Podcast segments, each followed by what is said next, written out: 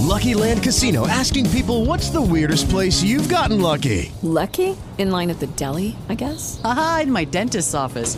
More than once, actually. Do I have to say? Yes, you do. In the car before my kids' PTA meeting. Really? Yes. Excuse me, what's the weirdest place you've gotten lucky? I never win and tell. Well, there you have it. You can get lucky anywhere playing at LuckyLandSlots.com. Play for free right now. Are you feeling lucky? No purchase necessary. Void where prohibited by law. 18 plus. Terms and conditions apply. See website for details.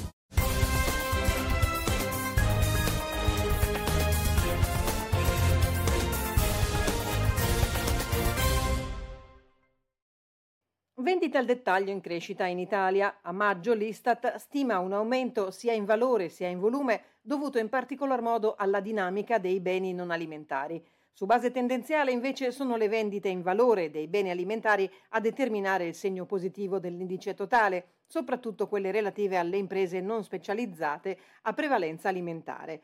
I discount vedono l'incremento più elevato da settembre 2022.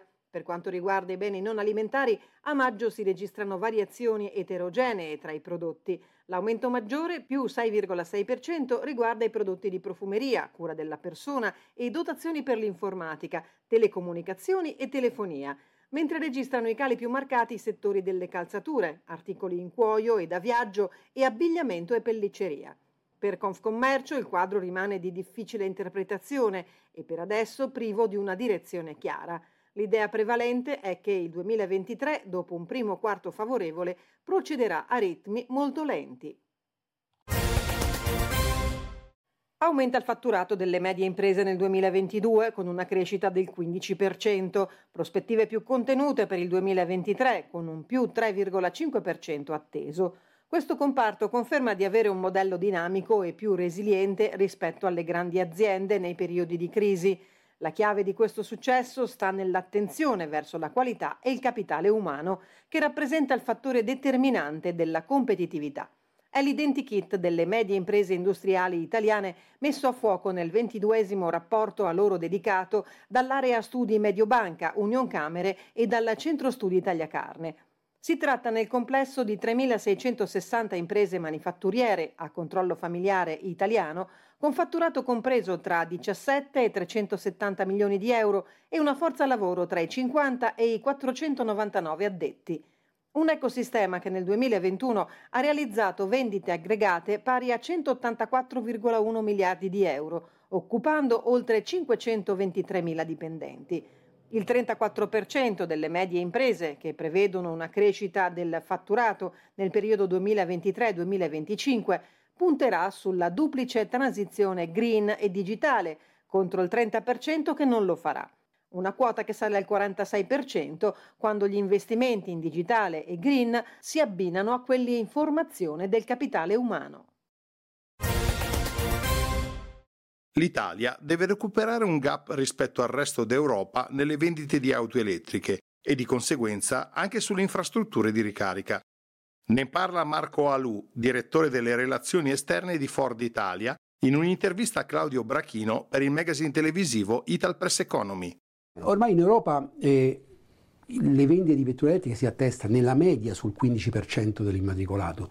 Ci sono paesi come la Norvegia, che è il paese oggi forse più elettrificato del mondo, dove le vendite ormai sono al 90% di vetture elettriche, quindi non si vendono più vetture termiche sostanzialmente.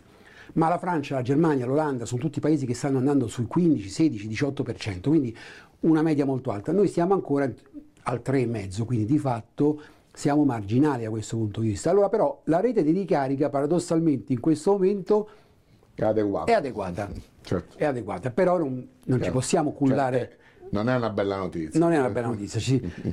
Ford sostiene pienamente la roadmap europea per la transizione green. In Europa eh, noi siamo stati fra quelli che non solo hanno firmato, ma hanno anche eh, sollecitato la comunità europea affinché una volta stabilita la data oltre la quale non si potevano più 2035, 2035 commercializzare motori termici, però poi l'Europa si attivasse affinché gli stati poi eh, mettessero in piedi quel, quegli investimenti in infrastrutture che servono per favorire anche incentivi non solo per comprare l'auto ma per produrle ma per produrle ma anche per poi utilizzarle perché poi una rete certo. diciamo di infrastrutture di ricarica è fondamentale per poter favorire questa transizione ma direi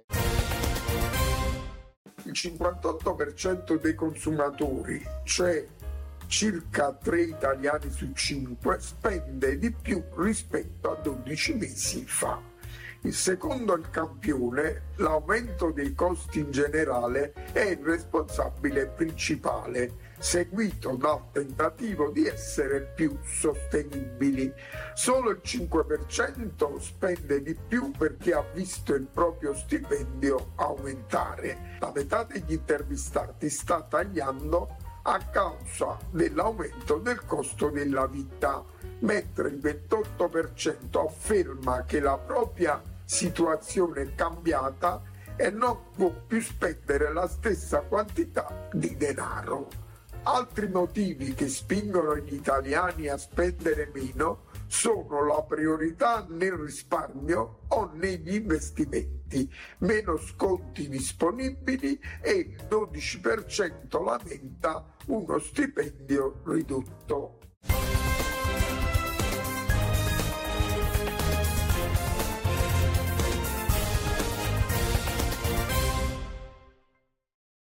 Lucky Land Casino asking people what's the weirdest place you've gotten lucky? Lucky? In line at the deli, I guess? Aha, in my dentist's office.